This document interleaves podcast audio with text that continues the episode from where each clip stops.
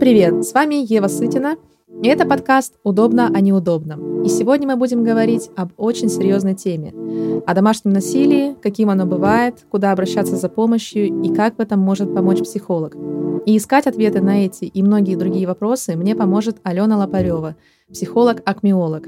Алена, добрый день. Здравствуйте, Ева. Спасибо большое, что согласились на это интервью, на такую сложную тему. Я уверена, что сегодня получится очень интересный, насыщенный и, самое главное, полезный разговор. Я очень надеюсь, что а, сегодняшнее интервью, возможно, кому-то поможет, э, возможно, даже спасет чью-то жизнь или хотя бы просто даст ответы на волнующие вопросы. Да, конечно. Да, непростой этот разговор будет, потому что это же всегда сложно открываться и откровенно рассказывать о самом страшном, что может произойти в жизни женщины жестокости от самого близкого человека. Но всегда легче открываться, когда ты точно уверен, что человек перед тобой понимает тебя. Поэтому мне бы хотелось поделиться своей историей. Начать бы мне хотелось с того, что, а, к счастью, я никогда не испытывала физического насилия. То есть у меня таких отношений не было. А, не было такого, к счастью, в семье, и в отношениях романтических с мужчинами а, такой трагедии тоже не было. Но в любом случае, мне эта тема интересна, мне интересно ее поднять. Я считаю, что об этом важно говорить, потому что я в своей жизни также пережила психологическое насилие, которое зачастую даже э, хуже, тяжелее, потому что физическое его видно, его можно как-то доказать, э, можно как-то с этим куда-то пойти, а с психологическим, к сожалению, невозможно. Этого не видно, эти раны, эти травмы, эти синяки, если на то пошло, они а, остаются где-то внутри и чаще всего на всю жизнь. Просто потому что женщины и мужчины тоже. Потому что, да, хотелось бы тоже оговориться, что, естественно, эта тема касается не только женщин, мужчины тоже становятся жертвами насилия любого от своей партнерши. Вот, поэтому, к сожалению, этого не видно. И поэтому зачастую эти люди, пострадавшие, например, так же, как и я, они э, остаются наедине с собой. Мне повезло больше, потому что я вышла из этих отношений, и у меня была поддержка, у меня была поддержка со стороны семьи, на глазах у которых это все происходило. А, но, естественно, они не могли ничего сделать, пока я сама не захотела это закончить. Как это всегда бывает, что спасение утопающего — это дело самого утопающего, да, ему, к сожалению, никто не может помочь, если он сам этого не хочет. И потом я обратилась к психологу, я очень много читала, очень много смотрела и начала для себя открывать мир психологии. То есть это действительно для меня был такой дивный новый мир, а, где я нашла ответы на свои вопросы, мне это помогло, и в итоге я с этим справилась. И больше, я думаю, таких ошибок я не повторяла, и в своих нынешних отношениях я счастлива, я вижу, что они здоровые. Я не просто вижу, я чувствую, что, что гораздо важнее. И, конечно, очень благодарна своему партнеру за это. Моя история вот такая. А, и, пожалуйста, расскажите свою историю. Вот что вы пережили в браке и как удалось выйти из этих отношений? Потому что я знаю, что история тоже была непростая. Ну да, история была непростая. Я со своим мужем, с которым вот сейчас нахожусь в состоянии развода, оформляя документы, вообще прожила практически 18 лет. Все начиналось довольно хорошо, счастливо так было у нас. Ну, как всегда, проблема, по-моему, большинства наших мужчин заключается в том, что они начинают очень сильно употреблять спиртные напитки в какой-то период своей жизни, когда они подходят к этой стадии так называемого среднего возраста. Им это очень, ну, они так проще справляются с этим, я считаю, им проще всегда, конечно, удариться в алкоголь, так они типа расслабляются, проблемы все свои решают. Им же сложно там пообщаться с подружкой, как нам, да, у них таких друзей нету, они там типа не на те темы общаются. Это нам проще, мы пошли с подружки, поплакались и там жилетку, нам стало легче, мы друг другу психологи помогаем женщине, а у мужчин маленько другие отношения, поэтому они часто э, все свое напряжение снимают через алкоголь. Ну, естественно, это ничего хорошему со временем не приводит, э, порождает это, естественно, а если женщины тоже спиртное не употребляют, естественно, это не нравится, а мужчина постепенно начинает от этого алкоголя деградировать.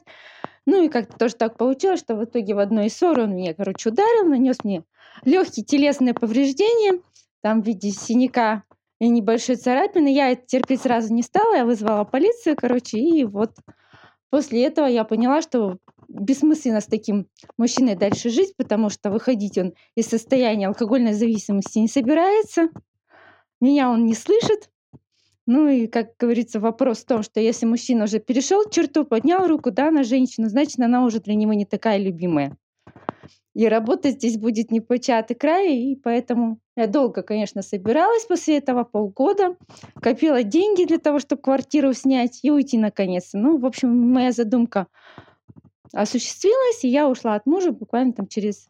Ну, это было в декабре, а в мае я, в общем, съехала чуть поменьше, чем полгода. Ну, в принципе, полгода, да, вышло. Чтобы план этот реализовать, меня что держало так длительное время, это у меня отсутствуют родители, я вообще сирота, поэтому у меня какой-то такой помощи нету к маме, к папе, там не уйдешь, да, не поживешь какое-то время. А деньгами тоже помочь особо никто не мог, поэтому как-то надо было семейного бюджета выкаивать и потихоньку, в общем, копить для того, чтобы уйти от мужа и снять квартиру, в которой я сейчас в съемной квартире живу. Ну, такие вот вещи происходят в жизни. Я прекрасно понимаю, что если человек все-таки скатывается до того, что он там угу. обижать начинает свою жену, угу. то терпеть нет смысла все-таки в таких отношениях. Если это еще вот именно с алкогольной угу. зависимостью в купе идет, то сто процентов нужно уходить. Спасибо вам большое, да, за откровенность. А, вот такой вопрос, то есть э, это начало происходить, или точнее эта ситуация, ну да, она произошла один раз, а больше, я думаю, она не повторялась, да, как вы сказали, угу.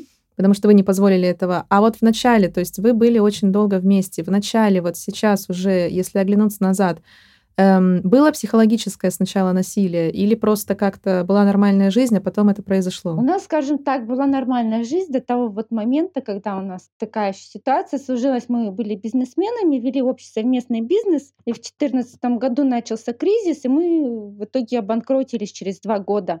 И вот это, видимо, все в купе на мужа моего так сильно повлияло, на меня наоборот, а, в том плане, что я поняла, что надо что-то там шевелиться, двигаться, надо семью кормить, а у мужа наоборот – депрессия возникла. И он эту депрессию стал лечить алкоголем. Плюс еще ему на тот момент было 48 лет, у него еще и кризис среднего возраста, видимо, наложился. И вот это все усугублило, все вместе привело к этому. То есть я думаю, если бы он так часто не стал употреблять спиртные напитки, да, у него не появилась бы алкогольная зависимость, ну, все бы было довольно проще, лучше. А так как вот это дело, короче, ему и помешало быть нормальным человеком. Хорошо, а до того, как, э, собственно, произошла вот эта вот страшная ситуация, вы как-то пытались помочь что-то? Вы убеждали, что это неправильно, это нужно лечить? Да, конечно, я с ним разговаривала, предлагала ему кодировку сделать. И не знаю, как там с работы может разобраться, все-таки на другую какую-то работу перейти, поискать какие-то варианты. Он пока вроде как там день-два трезвый, он совсем соглашается, он типа да, а как пьяный начинается у него одна и та же песня, в которой он говорит о том, что мы ему всю жизнь испортили с этим бизнесом, он ничего сам не добился, теперь бизнеса нет, и он никто. Ну, самооценка была у человека на нуле, конечно. Да, да, самооценка была на нуле, и как-то из этой вот ситуации он просто сам не хотел выходить. Ну и тут же, чтобы пойти закодироваться, человеку нужно признать как бы своеобразное поражение алкоголю.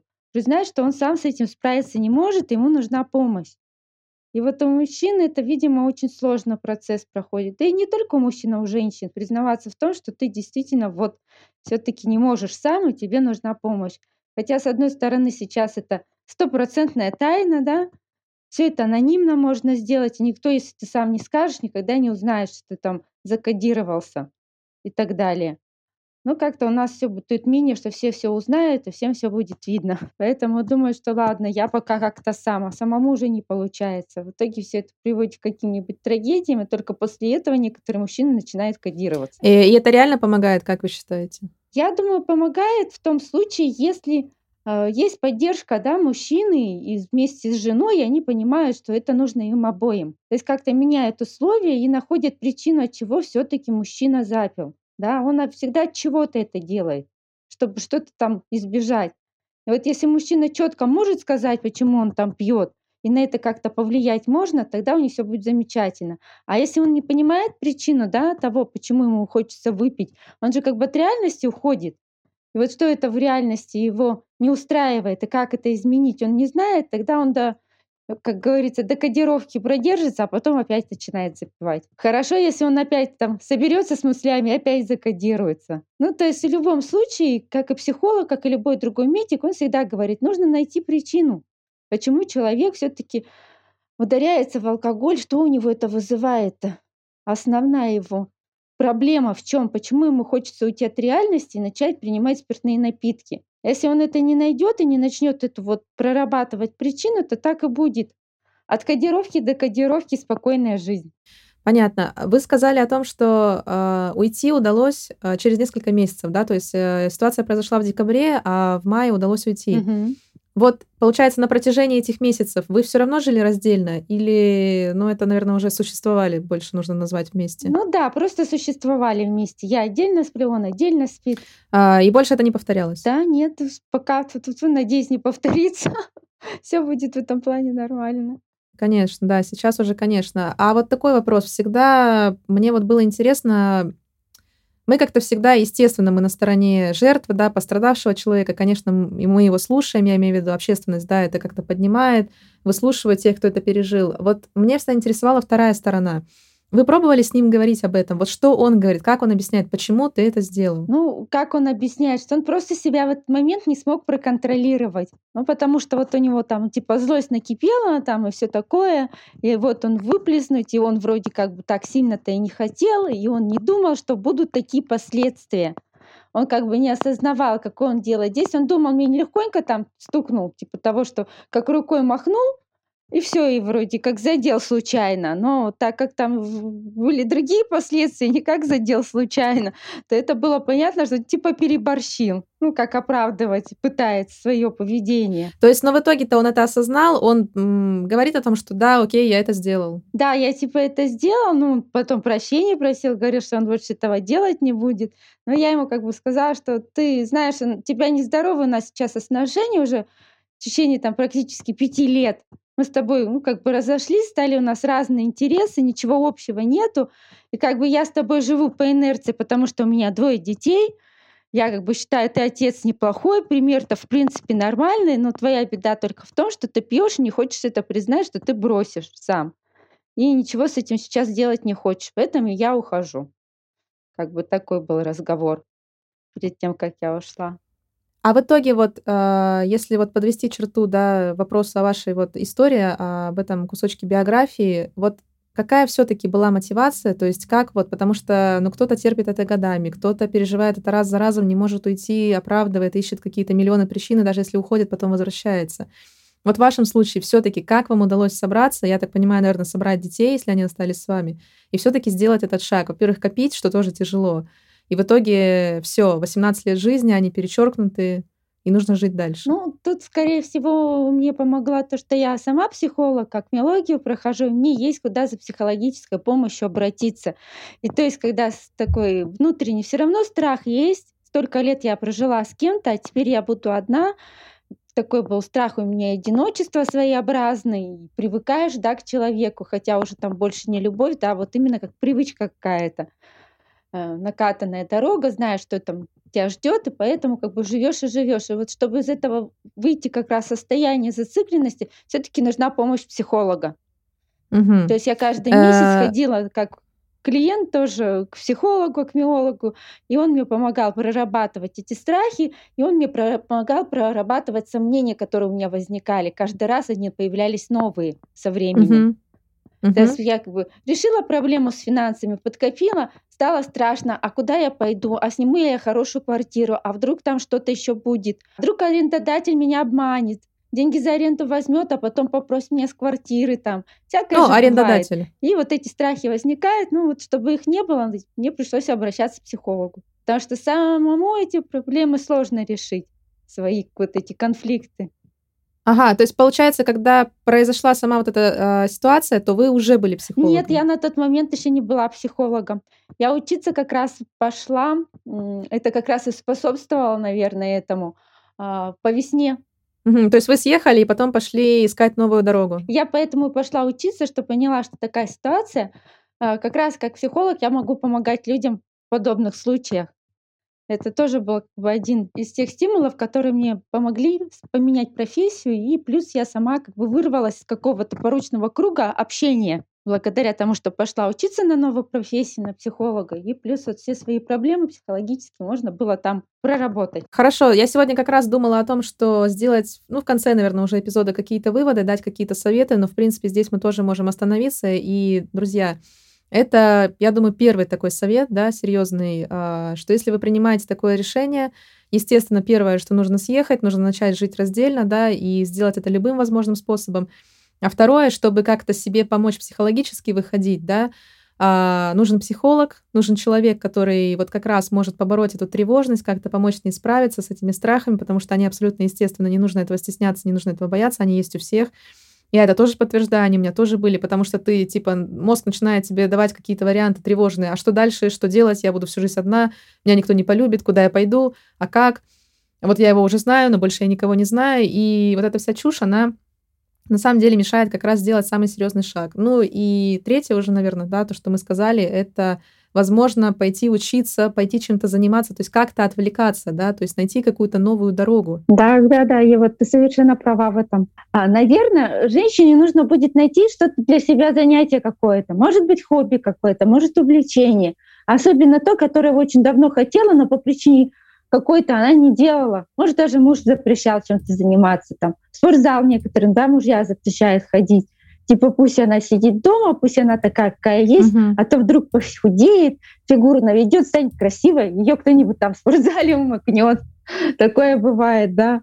Там, или танцевать ну, да. запрещают, какие-то клубы, общественные мероприятия посещать. То есть, да, нужно развеяться, чтобы не замыкался человек сам себе. Может, с подружками начать общаться. Uh-huh, Потому что uh-huh. я заметила, и по статистике это есть, что там, где э, женщины подвержены насилию дома, у них закрытый образ жизни. То есть мужчина как бы вообще пресекает общение с миром, с внешним. Это как бы часть вот этих отношений mm-hmm. и приводит потом к тому, что он ее mm-hmm. может а, ударить, там, да, сделать ей больно, ей рассказать некому, у нее нету типа друзей, или она настолько напугана, зашугана да, своим мужем, что она никуда жаловаться не пойдет. И этим начинает и пользоваться мужчины. И вот тут как раз надо восстановить mm-hmm. отношения, mm-hmm с окружающими людьми, вспомнить своих подруг там, наверное, с ними начать общаться, в свет куда-то выходить на какие-то мероприятия, начать вести нормальный образ жизни, не замкнутый, как он был раньше. Да, абсолютно все правильно. Тоже я еще раз это подтверждаю, потому что у меня было то же самое. Я тоже, кстати, как раз когда вышла из этих отношений, практически сразу я пошла получать второе образование, пошла заниматься тем, чем мне действительно хотелось. Я э, получила актерское образование, полностью ушла в творчество, я ходила на кастинги, а, знакомилась с новыми людьми, ходила на съемки, и мне вот это очень сильно помогало хотя бы все время не думать. То есть, да, были какие-то первые месяцы, когда я оставалась одна, да, я ехала в общественном транспорте, когда ты как бы, ну, ничего не делаешь, и в голову снова начинает это все лезть, ты начинаешь анализировать, ты начинаешь себя жалеть, ты начинаешь плакать. Вот, а только я куда-то шла, что-то делала, и мне это помогало вот забыться. Ну, а со временем, конечно, как я уже говорила, и терапия, и другие люди вокруг, они помогли мне это преодолеть. А, хорошо, здесь я еще хотела бы а, такую ремарку, как раз вот в продолжение того, что если абьюсерские отношения, то абьюсер, да, то есть по-русски это как бы насильник, да, есть абьюсер, есть жертва, то вот этот абьюсер, он очень сильно, да, начинает сокращать твой круг общения, он начинает ограждать тебя от э, внешнего мира, делает тебя центром своей жизни, и здесь я бы хотела сказать следующее – а, когда я начала слушать и смотреть интервью, а, истории тех, кто пережил насилие, я всегда задавалась вопросом, почему у них не получается просто уйти после первого удара. Ну, я думаю, что те, кто это не пережил, это всегда у человека, это вот первый такой как бы осуждение даже какое-то, да, вот почему, казалось бы, что тут еще может быть более очевидное. То есть, казалось бы, все понятно, это неправильно, нужно уходить. А потом я осознала, что физическое насилие начинается не с удара, оно начинается с разрушения личности. И это выражается в унижениях, по поводу внешности, поведения, секса и так далее. И вот когда личность сломлена, то там уже можно и ногами пинать, к сожалению. Говорю страшные вещи. Но вопрос следующий. Как распознать насильника на раннем этапе и не доводить ситуацию до самого страшного? А, ну, тут я, Ева, думаю, нужно по человеку смотреть. И когда в отношениях появляется такая долика того, что мужчина перетягивает на себя свое внимание, скажем так, и старается ограничить в чем-то свою половинку, вот тут нужно задуматься, что что-то идет не так. Все-таки, когда здоровые отношения, интересы друг друга всегда учитываются. А если вот начинается какой-то дисбаланс угу. в сторону мужчины, он начинает говорить, что это что-то не так, это не так, я хочу так, я хочу так, а у женщины ничего не спрашивает, и как бы в априори ей говорит, что она должна что-то определенное делать, чем-то определенным заниматься, и вот там быть рядом с ним, и по гостям не ходить, и еще что-то там не делать. Вот тут, наверное, это и есть первые звоночки того, что мужчина начинает а, вот этим вот абьюзером становиться. То есть начинает тираном себя показывать. То есть получается, когда первый раз вы услышали о том, что давай ты не будешь надевать такую короткую юбку, зачем тебе идти куда-то с подружками, это уже первые звонки. Да, в принципе. И тут нужно уже разговаривать с мужчиной. Почему же все-таки он вот так вот себя ведет и начинает запрещать какие-то делать действия, которые были, в принципе, раньше нормальными. Какие вот, например, может быть, аргументы, какие фразы, вот что-то давайте конкретное посоветуем. То есть, например, э, там, дорогой, это мои личные границы, для меня это важно. Почему ты мне это запрещаешь, ты не имеешь права мне запрещать. Что нужно сказать в такой ситуации? А, ну, наверное, я бы посоветовала спросить, почему вдруг э, я не могу эту юбку надеть? Или почему я вдруг не могу туда-то туда-то пойти? Чтобы понять, что сейчас в данный uh-huh. момент мужчину как бы волнует. И если это адекватные какие-то вещи, допустим, сегодня там передают плохую погоду, а у тебя юбка короткая, и ты замерзнешь, поэтому не стоит ее одевать. Потому что мы же тоже женщины не всегда все слышим так, как хотелось бы, чтобы мужчина до, до нас донести. Поэтому ну, лучше да, в первую да, очередь да. спросить, почему нельзя. Конечно. А уже из тех ответов, которые начинает давать, можно понять, угу что же на самом деле мужчиной сейчас руководит. То ли это вот чувство какого-то страха и тирании, mm-hmm. чтобы это не делали, либо действительно какая-то забота, э, что-то такое нормальное, в общем, адекватный, да, какой-то ответ он дает, тогда можно немножко как, пропустить это из вида. Но если это будет периодически подниматься тема, то тоже надо задуматься. Он может быть пока такой добренький и с mm-hmm. такими позициями говорит, а в дальнейшем, может быть, начнет проявляться вот другая сторона его, черты, запретов.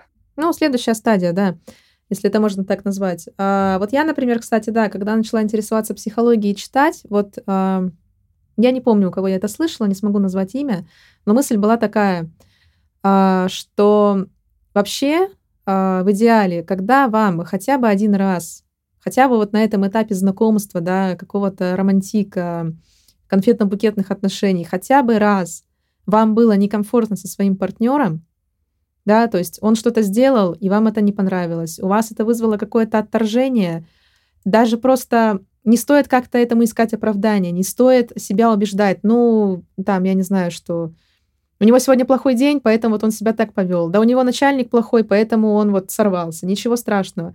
То есть вообще, когда есть хоть какие-то, какие-то у вас, эм, какая-то у вас есть дисгармония, вам некомфортно, это означает, что нужно вставать и уходить. Конечно, если мы говорим о отношении, если это брак, это супружество, да, это там 10-20 лет жизни, понятно, что в течение жизни может быть разное. И все мы люди, у нас у всех может быть плохое настроение и так далее, но здесь уже, да, вопрос в том, а, не переходить личные границы. Естественно, мы не имеем права никого унижать, оскорблять, там, я не говорю уже поднимать руку, это, конечно, совсем беспредел. Вот, но если мы говорим про какие-то вот ранние отношения, потому что на тот момент меня интересовало как раз это, потому что я уже чувствовала, что я готова к новым отношениям, мне хотелось их построить, но я очень сильно боялась повторять старые ошибки.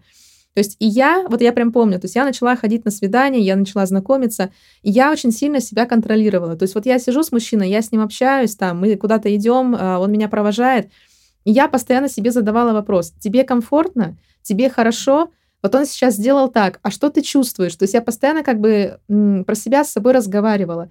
И вот так вот, э, может, как-то сейчас это, не знаю, грубо прозвучит, то есть вот так у меня шел отбор моего будущего, скажем так, идеального, да, если можно так сказать, потому что идеального нет ничего, идеального партнера, которого я хотела. И вот когда уже я встретила человека, с которым молчать комфортно, говорить классно.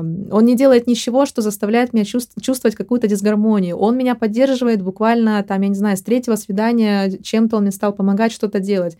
И вот когда я вот это встретила, я поняла, что это оно, что это абсолютно здорово, это абсолютно правильно, это то, чего я хочу, вот, по крайней мере, на данном этапе своей жизни. То есть вот это правильный подход э, там, для девушки, для парня, для кого угодно, когда человек начинает только выстраивать отношения, постоянно себя спрашивать. Да, в принципе, это хороший выход из ситуации такой, да, как мониторинг вести своего эмоционального состояния. По идее, это мониторинг эмоционального состояния mm-hmm. психологии называется. И вот вы, когда мониторите свое эмоциональное состояние, понимаете, что с человеком хорошо, так это так и должно быть. То есть все верно. Тут отслеживаете свое состояние, понимаете, что да, этот человек делает вас счастливым. То есть смысл-то какой угу. встречи друг Хорошо. людей, это чтобы они были счастливы вместе. Если это чувство есть, то все, значит, замечательно, идете в правильном направлении.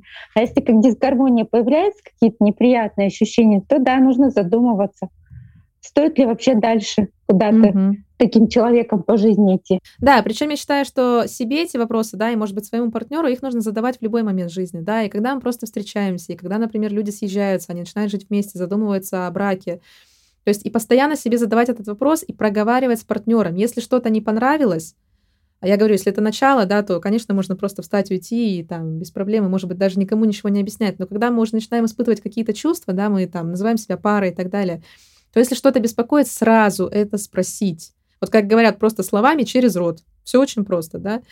Просто спросить, просто проговорить, смотри, мне некомфортно, мне не нравится, я не хочу, а что думаешь ты, а почему так? И это поможет. Да, ты абсолютно права. Это вот зачастую бывают такие вещи, что не договаривают друг другу люди а, и начинают сами себя накручивать. И из этого тоже ничего хорошего никогда не происходит. Поэтому да, угу. надо научиться Женщинам особенно трудно научиться выражать свои чувства и мысли сразу же. Вот как только они появляются, у нас какая-то есть угу. нехорошая такая черта, откладывать и копить. Да, это Думаю, правда. ладно, на потом. Ну это же всего один раз, ну ладно, я внимания не обратила ну ладно, сейчас что-то некогда, да, тут момент типа неподходящий, у нас всегда какие-то оправдания этому находятся. А потом накопится, и мы выдаем это все какой-нибудь тирады, mm-hmm. да с такими претензиями, что, боже мой, потом у мужчине не очень от нас хорошо становится.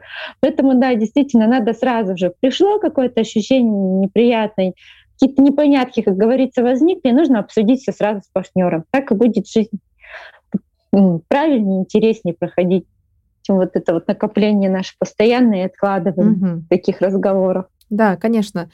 А вот такой вопрос. А имеет ли смысл пытаться объяснить человеку, что он психологический абьюсер, и вести его к психологу? Но это мы уже говорим, когда действительно отношения, супружество, когда ну не так просто реально уйти, и, может быть, и не хочется, но ты понимаешь, например, а, я на себя скажу, да, я излечилась, например, да, то есть я прошла терапию, и я поняла, что мой партнер, он вот в этом плане нездоровый человек ему тоже нужна помощь. Вот что делать в такой Но ситуации? если партнер действительно готов на это, хотя бы просто э, ради любопытства сходить к психологу, как некоторые мужчины говорят, хочу сходить, посмотреть, что там вообще происходит, а, то в принципе есть смысл. Иногда угу. же эта тирания, вот это абьюзерство, оно еще не сильно глубоко цветет, да, только начальная какая-то стадия. Если, в принципе, угу. в этот момент мужчине женщина достаточно правильно, мудро, как еще говорят, объяснит, что он не прав, и попросит сходить вместе к ним к психологу, и она может даже здесь как бы немножко так сказать, что если он там дальше так себя будет продолжать вести, то она вынуждена будет уйти, потому что она дальше такие да, отношения продолжать не хочет. Но так как она его любит, она понимает, что вот она так-то, так-то может ему помочь. И если мужчина еще, как говорится, э, в адекватном состоянии находится, то он тоже скажет, да, я тоже тебя люблю, ну давай попробуем. В принципе, это попробуем, оно помогает. Да, то есть нормальный человек, он тебя всегда услышит, если ты говоришь, мне плохо, причем мне плохо от тебя, от твоего отношения ко мне. Ну, как бы это же очень серьезные слова, да? Любой из нас, мне кажется, кто такое услышит, если он, ну, в принципе, это здоровый человек, да, он там без э, патологий уже каких-то, то, конечно, это сильно очень угу. должно повлиять. Да, помогает, конечно. А что делать, если человек сам осознал, вот, что он абьюзер? Ну, если он сам осознал, что он абьюзер, что ему делать? Ему надо пойти к психологу, какую-то помощь психологическую где-то получить. Ну, может mm-hmm. быть, какому-то хорошему, лучшему другу сходить, который может какие-то советы ему со стороны дать. Но опять же, это не всегда бывает корректно, потому что друг может дать только тот совет, исходя из своего жизненного опыта, и он не всегда может подойти вам потому что у вас другой опыт и другие отношения, да. Поэтому, если действительно хотите сами себе помочь, идите к хорошему психологу, который поможет вам свою же точку зрения самому поменять. В чем разница между психологом, вот всегда спрашивают, и лучшим другом? Типа возьму бутылочку, да, пойду к лучшему другу, посижу душу залью, и то же самое, что к психологу сходить. Но вот самая большая разница это как раз в том, что психолог, он такой точки зрения исходит, что он ничего в принципе не советует, и просто помогает самому человеку себе разобраться и найти источник его там беспокойства и решить этот вопрос. А друг, он может только, исходя из своего опыта, mm-hmm. дать какой-то совет. И тут он не всегда может быть приложим mm-hmm. человеку. И он этим советом иногда и навредить может, если тот выполнит, а он не подходит для данной его ситуации. Поэтому разговор другу — это просто только снять эмоционального напряжения, а не как какая-то психологическая помощь. Если нужна именно психологическая помощь, нужно что-то в жизни пересмотреть и начать новое делать, тогда нужно идти к психологу сто процентов. Однозначно, да. А вот такой вопрос у меня сейчас возник. А вот абьюсер, жертва, любая роль, да, э, вот в этом, как в этих отношениях, это всегда история о том, что было в детстве, из какой семьи происходит человек, что он пережил, или, не знаю, как сказать, это что-то приобретенное по жизни, просто в какой-то момент эта роль стала более удобной, как-то ты сам в нее попал и не понял. Потому что я задалась этим вопросом, вот как раз когда, в принципе, я закончила свои э, токсичные отношения, то я ничего не понимала, потому что ну, мне всегда казалось, я и сейчас так думаю, что я из хорошей семьи, у меня полная семья, у меня не разводились родители, я там никогда не заставала кого-то за изменой, меня не били, а, не унижали. То есть и у меня возник вопрос, ну как же, как, почему? Почему, если я здоровый человек, у меня всегда был здоровый пример, как мне э, удалось попасть э, вот в эту яму? И оно меня засосало на три года жизни. То есть и даже сейчас вот я об этом говорю, я до сих пор, честно говоря, не совсем могу себе ответить на этот вопрос. Даже после терапии, после, после столького материала, который я перелопатила по этой теме. А, вот ваше мнение, все-таки эта история всегда из детства или нет? В большинстве своем случаев, да, это из детства, это из родительских отношений идет. Но бывают и такие, как виды исключений, когда это какая-то приобретенная такая вещь. А, возможно, в процессе вот знакомства и дальнейшей жизни со своим партнером он как-то так психологически умеет понять, надавить на болевые точки своего партнера и благодаря этому сделать какую-то зависимость от каких-то эмоций. И потом в итоге эти отношения в абьюзерских, они переходят из разряда «люблю» в разряд зависимости просто. Он находит, чем партнера удержать и сделать его зависимым. Он это так хитро подходит, и что даже, в принципе, нормально здравый человек попадает в эту ловушку таких отношений. То есть он, тот партнер-абьюзер, он хорошо знает э, с психологической точки зрения, как свою партнершу повернуть, чтобы сделать ее зависимой, где там ей высказать, может, там у тебя излишний вес, и поэтому тебе никто, никто другой да, там на тебя не позарится, еще как-то. И вот так потихоньку-потихоньку он через эти точки разворачивает отношения уже со стороны любви взаимного уважения партнеров как раз к абьюзерскому зависимости одного от другого. И это вот я говорю, что это самое сложное именно осознать это в моменте, да, особенно когда тебе достаточно мало лет, да, потому что мне было лет 20-19, э, и у меня не было практически никакого опыта общения, ну, я имею в виду других каких-то романтических отношений, я просто не понимала.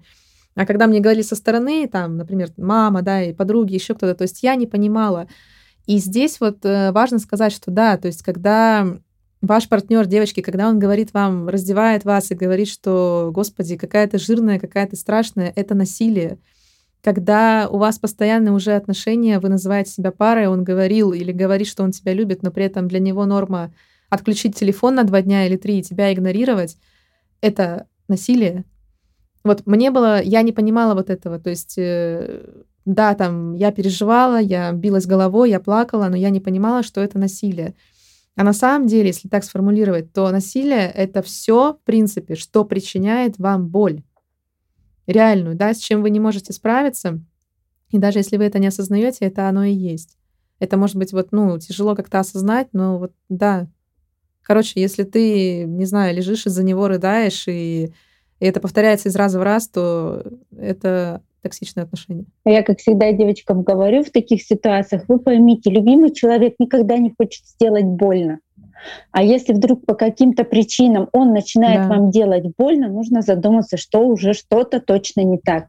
А особенно, когда он еще и нормально не может сформулировать, почему он это делает, то это уже сто процентов нужно глубоко задуматься, стоит ли дальше жить с таким человеком.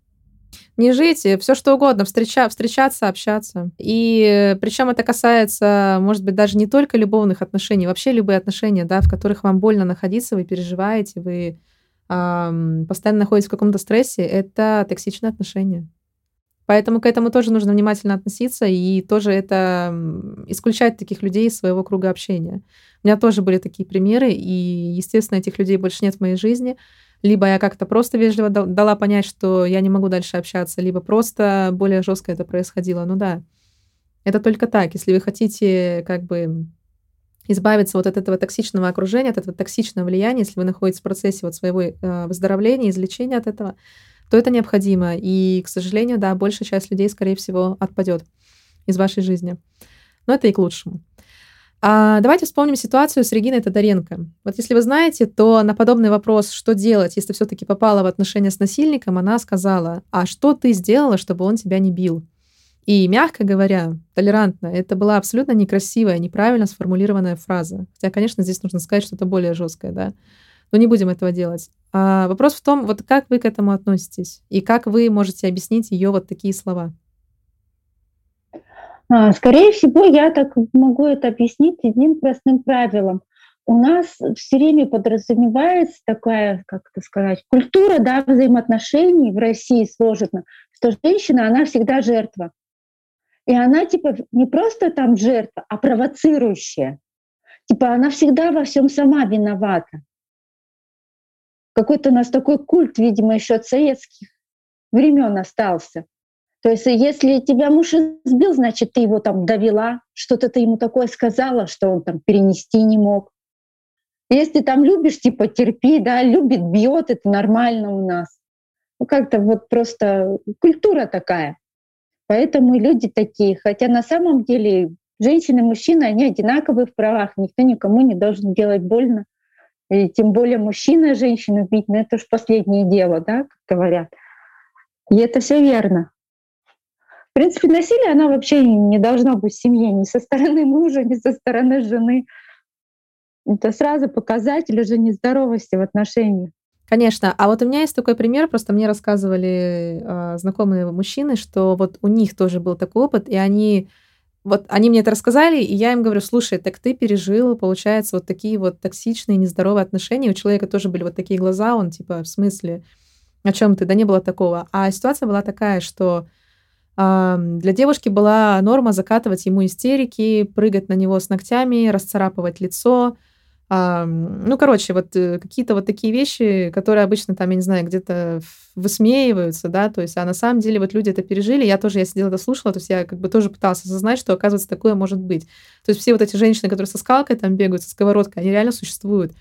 И то есть она реально его там как-то, я не знаю, царапает, потом он просто не знает, как это объяснить на работе, типа, что с твоим лицом, я не знаю, кошка напала или еще что-то. То есть, ну, звучит как бы, может быть, смешно, да, со стороны, но на самом деле а, вот что вы можете про это сказать? Но человеку это не очень хорошо. Да, то есть и как мужчине тоже осознать, что, блин, она ненормальная, то есть ей нужна помощь. Потому что как мужчине признать, что вот он оказался в позиции жертвы? Мне кажется, мужчине это сложнее сделать. Ну, мужчине это, естественно, сложнее. Просто здесь, наверное, мужчине нужно, во-первых, собрать свою волю в кулак с этой женщиной, во-первых, разобрать ее поведение.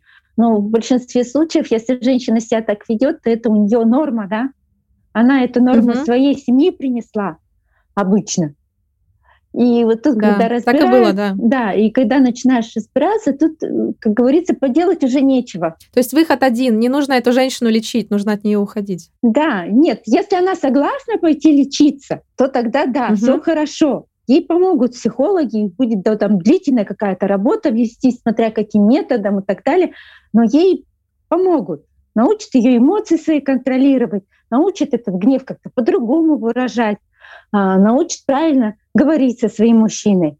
Но если она не соглашается, а в процентах 80 женщины не хотят признавать, что они истерички, да, что они ведут угу. себя ненормально, они считают, что у них все тоже отлично, Типа это так, под горячую руку у меня все получилось. Мне не требуется mm-hmm. никакого лечения. Обычно они вот после такого разговора с мужчиной притихают на какое-то время, когда он начинает ну, это да вопрос поднимает, давай, может, ты к психологу сходишь. Я вот уже ходил, консультировался. Ну, как правило, она, она извиняется при помощи секса, естественно, все это да, заканчивается да, да, страстью да. какой-то нездоровой. Да, да. А угу. потом, короче, в итоге проходит какое-то время, начинается все сначала. И это бесконечная угу. будет история, если действительно она не пойдет к психологу. И вопрос в том, хочет ли мужчина быть ее героем, той матерью угу. Терезы, которая будет с ней нянчиться. А ведь может угу. получиться так, что она никогда не согласится себя менять. Вот в чем проблема-то у мужчины такого. Если он с этой женщиной остается, она себя поменять не сможет. Если бы могла бы, она бы уже давно это сделала. А, смотрите, то есть неправильно утверждать, потому что мне вот эти же мужчины, они говорили там, э, ну я не знаю, то есть они с ней расстались, да, естественно, со своими вот этими партнершами. Ну, понятно, что там кто-то где-то увидел какие-то фотографии, может быть, там следит время от времени, mm-hmm. да, и вот там А, все-таки эта женщина обретает семью, выходит замуж, рожает ребенка, и вот они мне тоже такой uh, давали аргумент, что, ну вот, может быть, она родила, сейчас там у нее как-то гормончики, они изменились, и, наверное, сейчас она ему лицо не выцарапывает, вот он с ней и живет. Это правда или дело все-таки не в гормонах, не в том, что там кто-то родил или начал пить таблетки, это все-таки в голове все? В некоторых случаях, да, бывают такие заболевания, которые дают такой эффект. Бывает это угу. болезни внутренних органов, там на почечнике, когда неправильно функционирует, там излишний гормон, скажем, вырабатывается, который а, ведет к агрессивности у женщин и так далее. Но это же опять же есть же надо понять, что это не то, что ты хотя бы просто пойти в больницу провериться, да, полечиться. И mm-hmm. в большинстве случаев, да, прием каких-то лекарств помогает ей э, так себя вести. Но вот тут вопрос в том, что когда она с этим мужчиной жила, она этого не захотела сделать, а когда он ушел от нее, да, она, может, наконец за ум, как говорится, взяла и поняла, что если она ну, да. сейчас ничего делать не станет, то следующий мужчина также придет в ее жизнь и уйдет. И она такая, ой, а мне уже 35 лет, и я уже я буду старой девой, и вообще никому. Что-то надо менять. Ну ладно, тогда все-таки схожу наконец-то в больницу. Пойду на консультации к психологу. Поэтому всегда опять-таки, да, повторимся, всегда нужна терапия. То есть если вы за собой замечаете поведение, которое вы считаете ненормальным, либо окружающие вам говорят, и как бы, ну, реально со стороны ненормально на кого-то прыгать, бить там, царапать, то это психолог, это может быть психотерапевт, да, либо просто какое-то еще дополнительное лечение. Это абсолютно нормально. Опять-таки, не надо этого стесняться, не надо думать, что вы псих или с вами что-то не так. То есть вы еще всегда такую мысль я стараюсь донести, что вы никогда не одиноки со своей проблемой. То есть вот мне всегда непонятно, почему, например, ну вот там отказывается, например, откровенно рассказывать там про свои какие-то нездоровые отношения или про какую-то проблему. И вот мне всегда хочется сказать таким женщинам или мужчинам, что ну, усмирите свою гордыню, потому что на самом деле все те проблемы, которые есть, например, у меня, у вас, еще у кого-то, они есть и у тысячи других людей. То есть это не так, что я одна такая уникальная, и с этим сделать ничего невозможно, я никуда не пойду, и вот все, ничего. Есть другие люди такие же. Просто нужно обратиться, вам помогут, вас поддержат, над вами не будут смеяться, вас не будут осуждать, потому что осуждать нечего. Это все происходит по какой-то причине. По той же, что и у других. Да, я совершенно ты права, это у всех так. И при этом все почему-то думают, что они первые такие, чуть ли не единственные. Но когда приходят, к примеру, ко мне на практике, очень часто бывает, да, я знаю, были такие уже у меня случаи, вот то-то, то-то, это поэтому. И даже человек еще полностью все не рассказал, а тоже, как говорится, картину-то знаешь. Потому что у тебя уже были такие ситуации, да не один человек, два-три случаи таких подобных. Уже тут уже лекарства и все прописано, нужно брать просто и делать. А люди удивляются, они всегда думают, что... А они всегда почему-то думают, что у них это вот у них только так. Это вот они какие-то ненормальные. У всех все хорошо, а вот я какой-то не такой. Ну, это тоже давит со стороны, потому что картинки в интернете, соцсети, да, там, то, что люди говорят другим людям, да, то, что принято говорить в социуме, естественно, наталкивает таких людей, что вот я ненормальный, ни у кого такого нету, да, все хорошие, ну, все счастливы, никто никого не бьет, там, не оскорбляет, только вот я один попал. На самом деле это абсолютно неправда, и просто м- всегда нужно э, найти каких-то единомышленников, нужно пойти к специалисту за помощью, обратиться к ближайшему окружению, потому что на самом деле, когда вот я стала разговаривать о своей проблеме, выяснилось, что вокруг меня, ну, я не знаю, чуть ли не каждый второй, там, девушка, парень, они так или иначе как-то это переживали, проживали, и я поняла, что я абсолютно нормальная. Да, мне сейчас нужна терапия, мне нужна помощь, но я не какая-то там аморальная, я не какой-то монстр. Есть другие люди, у которых а, был такой же опыт. И это очень сильно помогает. Не забывайте об этом. А, хорошо, следующий вопрос такой. А, что на сегодняшний день есть а, в Российской Федерации для защиты жертв домашнего насилия на законодательном уровне? Куда нужно бежать, если сказать по-простому, если мужчина поднял руку? Ну, на законодательном уровне у нас как бы очень даже неплохо, вроде все на бумаге расписано. Есть у нас уголовный кодекс, в нем есть несколько статей, по которым можно мужчину привлечь к ответственности, уголовной даже. Но дело в том, что как у нас эта вся система неповоротливо работает, и иногда женщине просто не хватает сил. Она и так себя не очень хорошо чувствует в связи с тем, что у нее такая ситуация. На нее там еще такой перечень mm-hmm. обязанностей накидывать для того, чтобы она как бы мужу да, доказала, что он вроде как не прав, когда это и так ей понятно самой. И вот примером далеко не ходить, да, в моем, допустим, случае я вызвала полицию, мы поехали, составили, получается, заявление, приняли у меня, угу. выдали мне бумагу о том, что мне нужно пройти освидетельствование. И вот здесь же, опять же, сразу э, вступает бюрократическая вся эта машина. А свидетельствование проводится раз в неделю, определенное время. То есть ты должен там все свои дела бросить и пойти на это свидетельствование.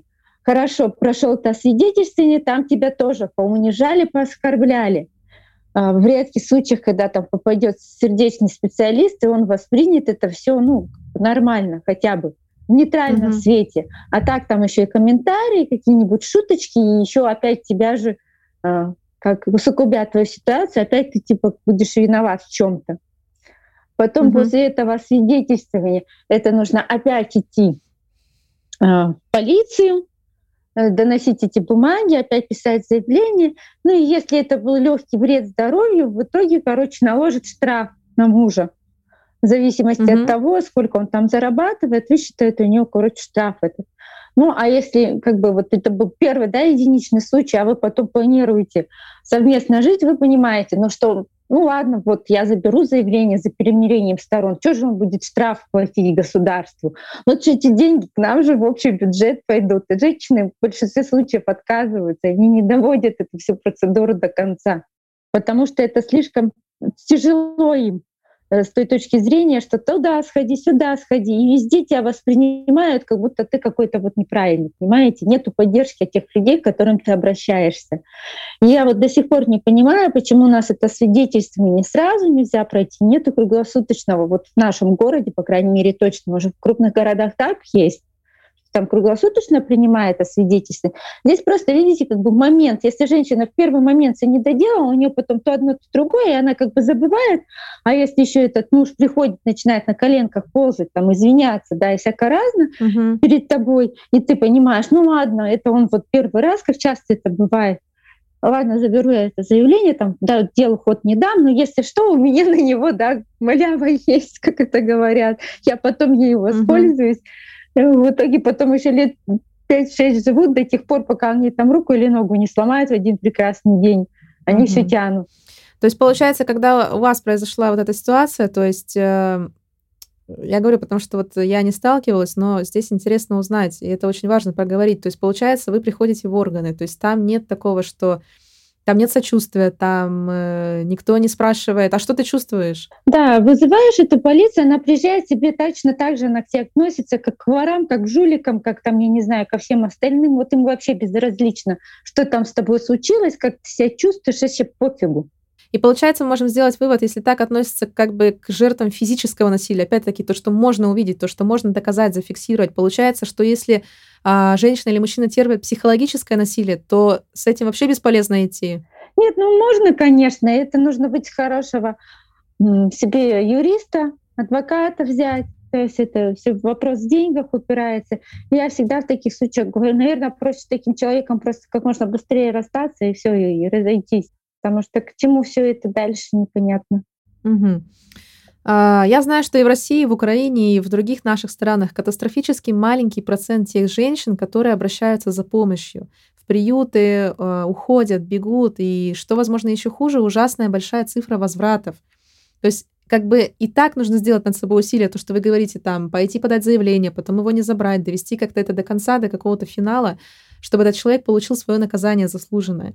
Так еще что? То есть, окей, э, подали заявление, там, я не знаю, что он выплатил штраф, может быть, отсидел, но потом они все равно к ним возвращаются. Вот на ваш взгляд, почему эти женщины а, снова приходят, начинают жить с этими монстрами, извращенцами? Я не знаю, как по-другому их назвать. А, скорее всего, здесь в стопроцентных случаях это нету психологической им помощи не оказали, не проработали их. Потому что в абьюзерских отношениях у женщины тоже меняется психика, скажем так, восприятие мира — и если угу. ей не поможет психолог, не расскажет ей, как правильно должны да, быть устроены отношения, и тем более до нее не дойдет такая мысль, что она может найти новые еще лучшие, чем у нее есть, то тогда ей проще вернуться в старые. Она типа помыкалась, угу. помыкалась, ничего не нашла и решила, ну хоть какой-то, но мой как это у них бывает. А почему, почему вот в такие моменты она не думает о том, что так, мне сломали руку, рука зажила, прошло несколько месяцев, то есть она не боится просто вот на уровне физики, не боится туда снова идти. Вот это я никогда не понимала. Э, я с такими женщинами не общалась, у меня, к сожалению, не было, и надеюсь, не будет таких да, случаев. Но я тоже не знаю, да. почему же они все-таки туда возвращаются. Многие говорят, что у них действительно до такой степени страх, и при этом еще есть какая-то зависимость эмоциональная от таких людей. Угу. Это вот все как бы с детства идет из родительских отношений. И она с таким человеком себя в какой-то мере чувствует комфортно. Но она не понимает, что это не, не тот комфорт, который ей нужен. И опять-таки выход один, да, психологическая помощь, э, поддержка. Да. Психологическая помощь нужна для того, чтобы понять, да, что как перестроить-то можно отношения, как перестать к этому тянуться. То есть это, как говорят психологи, э, я не знаю, как правильно сказать, сломать или изменить нейронные связи просто. Да, правильно. Поменять жизненную установку еще по-другому говорят, смотря в каких случаях. То есть ей нужно поменять свою жизненную установку, поменять свою жизнь.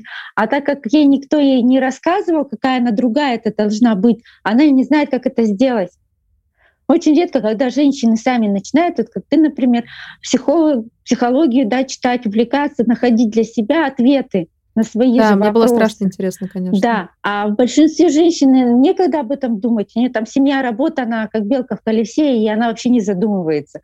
Ну что дальше-то как э, свою жизнь строить для того, чтобы больше такой ситуации не сложилось. Она mm живет как бы одним днем настоящим, и поэтому у нее не состоится таких вопросов, да, что же мне теперь надо сделать, как свою жизнь изменить, чтобы мне этого не повторилось, чтобы найти нового мужчину, который будет совершенно мне другие да, отношения давать. Это же надо, чтобы внутри у женщины этот вопрос появился, тогда она начнет что-то делать. А если у нее не, не, не возникает из-за того, что жизнь сложная, да, у таких женщин сама по себе, то mm-hmm. только психолог ей может помочь в этом плане, найти вопросы, поднять их как-то, рассказать ей, и она, возможно, их примет да, к сведению.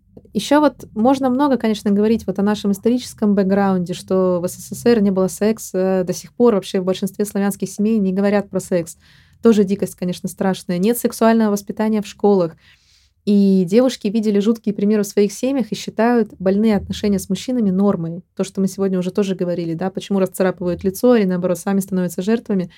Просто потому, что нет другого примера. Да, они, может быть, видят какие-то картинки, какие-то рассказы чьи-то, но они не понимают, как это перенести на свою жизнь. И вот вопрос такой, вот на ваш взгляд, что все-таки нужно сделать, что изменить в нашей стране, чтобы и женщины, и мужчины поняли, что любое насилие, психологическое, физическое, какое-то малейшее, это ненормально, что от этого нужно бежать, что с этим нужно бороться, и об этом самое главное, возможно, нужно открыто говорить и не стесняться этого. Вот Э, я не знаю, наверное, должна какая-то быть массовая пропаганда все-таки этого всего, потому что в большинстве случаев женщины даже не знают, куда им обращаться, кроме полиции. Вот на самом деле в нашем даже городе есть э, такой центр помощи женщинам с детьми, которые оказались в трудной ситуации, но никто этого не знает. И, допустим, когда я в полицию обращалась, мне никто не посоветовал туда обратиться, мне никто не сказал, э, что можно туда сходить, там помогут, и в первое время жилье даже предоставят если вот уже не моготу там что-то самой придумывать. Ну, то есть эту информацию почему-то mm-hmm. не распространяют. Она замкнутая, mm-hmm. закрытая. Вот если бы женщина знала сто процентов, куда ей обратиться, что делать, ей бы, конечно, было проще. Ну и плюс, я думаю, все-таки в школе нужно что-то менять в образовании, все-таки вводить какой-то предмет, который был рассказывал вообще об отношениях как люди должны правильно... И реально готовил к жизни. И реально к жизни готовил, да, как вот муж с женой должны вообще между собой общаться. У нас даже мальчики сейчас, вот у меня сын как раз 18 год пошел, скоро вот исполнится, угу. они не умеют с девочками разговаривать, не умеют с ними знакомиться, они вообще не понимают, что это надо делать и как это. То есть и любое сексуальное воспитание, если вот не говорят об этом в семье, да, оно заканчивается тем, что подростки просто смотрят порно, обсуждают как-то между собой, выпендриваются. Да, смотрят порно между собой, обсуждают в лучшем случае, если у них хороший какой-нибудь социальный педагог в школе есть, он их отдельно там на какие-то мероприятия мальчиков собирает, что-то им там рассказывает, но в большинстве своих мальчики оттуда ничего не выносят. Они же выносят от родителей. Вот если мама с папой там расскажет, покажет, объяснит, еще другое дело, они на заметку возьмут, а посторонние люди не всегда могут донести информацию верно. И дети тоже не всегда доверяют. Даже родителям в какой-то вот этот подростковый период не доверяют, доверяют только больше своим друзьям. Но тут, конечно, не совсем правильно формируется у них опыт и отношение ко всему этому. Да, и вот я недавно узнала такую информацию, что вот об этом, о сексе, да, нужно с детьми говорить, ну, понятно, там в каких-то определенных выражениях и без, ли, без лишних подробностей, начиная с трех лет. Я вот это имею в виду, да, то есть, естественно, не нужно ребенку все рассказывать, там, которому пять лет, конечно, нет. Ну, конечно, в соответствии с возрастом, но нужно представление, да, иметь, откуда ребенок появился на свет. У нас до сих пор немногие девочки подготовлены к тому, что у них месячные приходят, они об этом не знают. Это вообще ужас. Это хорошо в школе учители э, у нас замечательные. У девочки такое случилось, она к учительнице подошла, там в слезах она чуть не умирает, читает и так далее. Ребенка травма, шок. А если бы мама с ней заранее поговорила хотя бы за года два до такой ситуации, девочке бы все было нормально. А так у нее тут тоже есть женский какой-то вопрос, да, внутренний, почему мама ничего не рассказывает, значит, там что-то плохое с этим связано. И на самом деле здесь тоже очень важно проговорить, да, что вот как мы сегодня говорили, почему, откуда берется это абьюсерство, да, домашнее насилие, физическое, психологическое. На самом деле, все-таки, да, наверное, 90-95% это все идет из детства, из семьи. И что если вы хотите, чтобы ваши дети были здоровыми, и они не испытали то же, что, например, к сожалению, испытали родители, да, или просто они там не попали в какие-то нездоровые отношения, вообще это все нужно начинать вот чуть ли не с рождения. То есть как бы любить, оберегать и объяснять нужно своему ребенку. Естественно, в первую очередь нужно помочь себе, да, нужно быть самому здоровым человеком и не жить в такой ситуации, в такой семье э, нездоровой, больной. Но также все это проговаривать и все это объяснять. Тогда ваш ребенок, подросток, взрослый человек, он никогда не попадет в эти отношения. Ну и плюс еще, если он и попадет в такие отношения, он будет это видеть и выйдет из них как можно быстрее. Да, то есть он, да, хотя бы он как-то сможет это считать, хотя бы на каком-то раннем этапе, пока это не затягивает, пока это не ломает психику, пока это не меняет там твои как раз эти нейронные связи, то, что мы сегодня уже упоминали. И да, что, возможно, это он, он обойдется малой кровью, как говорится. Угу. Да. А, хорошо, я думаю, что это был последний вопрос, что мы сегодня обсудили самые такие а, наиболее острые важные моменты. Я задавала вопросы ну, естественно, опираясь на какой-то свой опыт, да, хотя, опять-таки, повторюсь, что э, у меня недостаточно своего собственного опыта, в данном случае, слава богу, да, но я читала, смотрела, с, у самой кое-что было в жизни. Я старалась строить вопросы максимально просто, максимально понятно, э, для того, чтобы любой, кто нас сегодня будет слушать, или в любой другой день, он понял, что происходит, если это происходит в вашей жизни, жизни что с этим делать, почему не нужно это терпеть, почему от этого нужно бежать, Почему нужно помочь прежде всего себе? И, наверное, самое главное, это то, что вы не одиноки. Есть другие люди, которые сейчас проживают или прожили то же самое. Вас примут в любом случае, вам помогут. Просто нужно искать эту помощь. И прежде всего, естественно, помочь самому себе. Вот, наверное, с моей стороны я пожелаю вот это сегодня, сегодняшним нашим слушателям и женщинам, и мужчинам, потому что я говорю, что, в принципе, разницы нет. Любой из нас может оказаться в этом, любой может пострадать. И также любой может найти помощь в любом случае, везде. А, Алена, какой ваш совет или ваше вот напутствие такое напоследок нашим сегодняшним слушателям? А, ну, самое главное напутствие какое?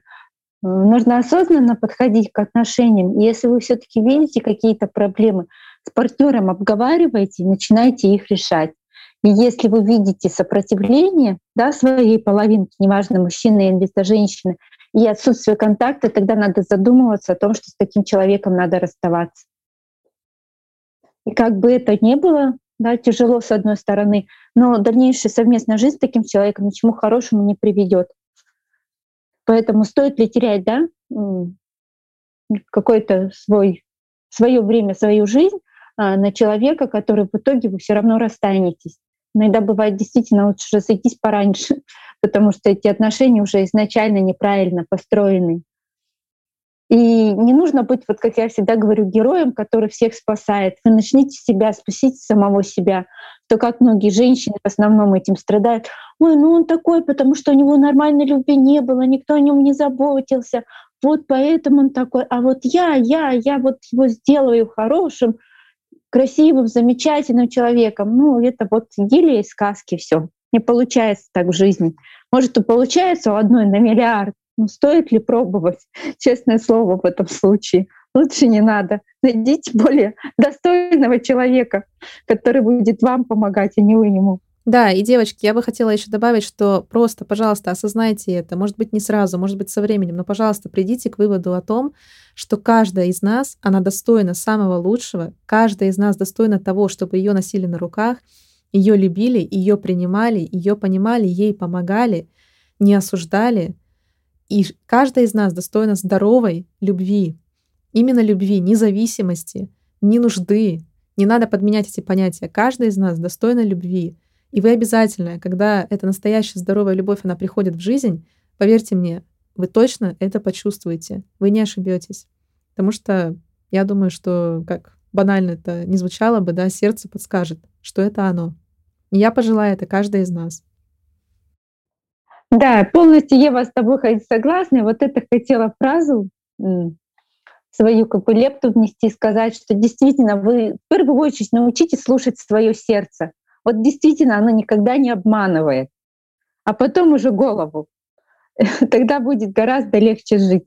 Да, потому что голова, она может нам подсовывать всякие э, странные вещи, тревожность, страхи, да, а вот, наверное, сердце, оно не ошибается.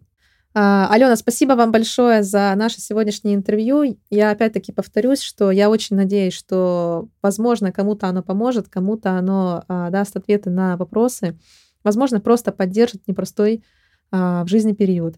Пожалуйста, помните, что вы не одиноки, вы всегда можете обратиться за помощью, вы всегда можете написать нам. Как всегда, все ссылки на наши соцсети, на почту, на аккаунты Алены вы найдете в описании к этому подкасту. А, порекомендую также вам Алену как классного специалиста. Я сама брала у нее консультацию, мне очень понравилось. И мне очень понравилось, что я могу делать это из любой точки земного шара, потому что она живет в России, я живу в Испании, но это не помешало нам созвониться, а, устроить классную сессию. Мне она реально помогла, реально мне дала ответы на те вопросы, которые меня волновали. Вот совсем недавно, но уже я, в принципе, я думаю, я решила свою проблему, нашла решение, поэтому спасибо вам огромное. А, это был подкаст «Удобно о неудобном». Поддерживайте нас на тех площадках, на которых вы нас слушаете, оставляйте отзывы, звездочки, комментарии. Мы очень-очень будем вам благодарны, потому что это проект, а, которым я живу, который мне очень нравится и который я очень сильно хочу развивать. Он молодой, но я верю, что он обязательно а, разрастется, вырастет и его услышат как можно больше людей. Спасибо и до свидания.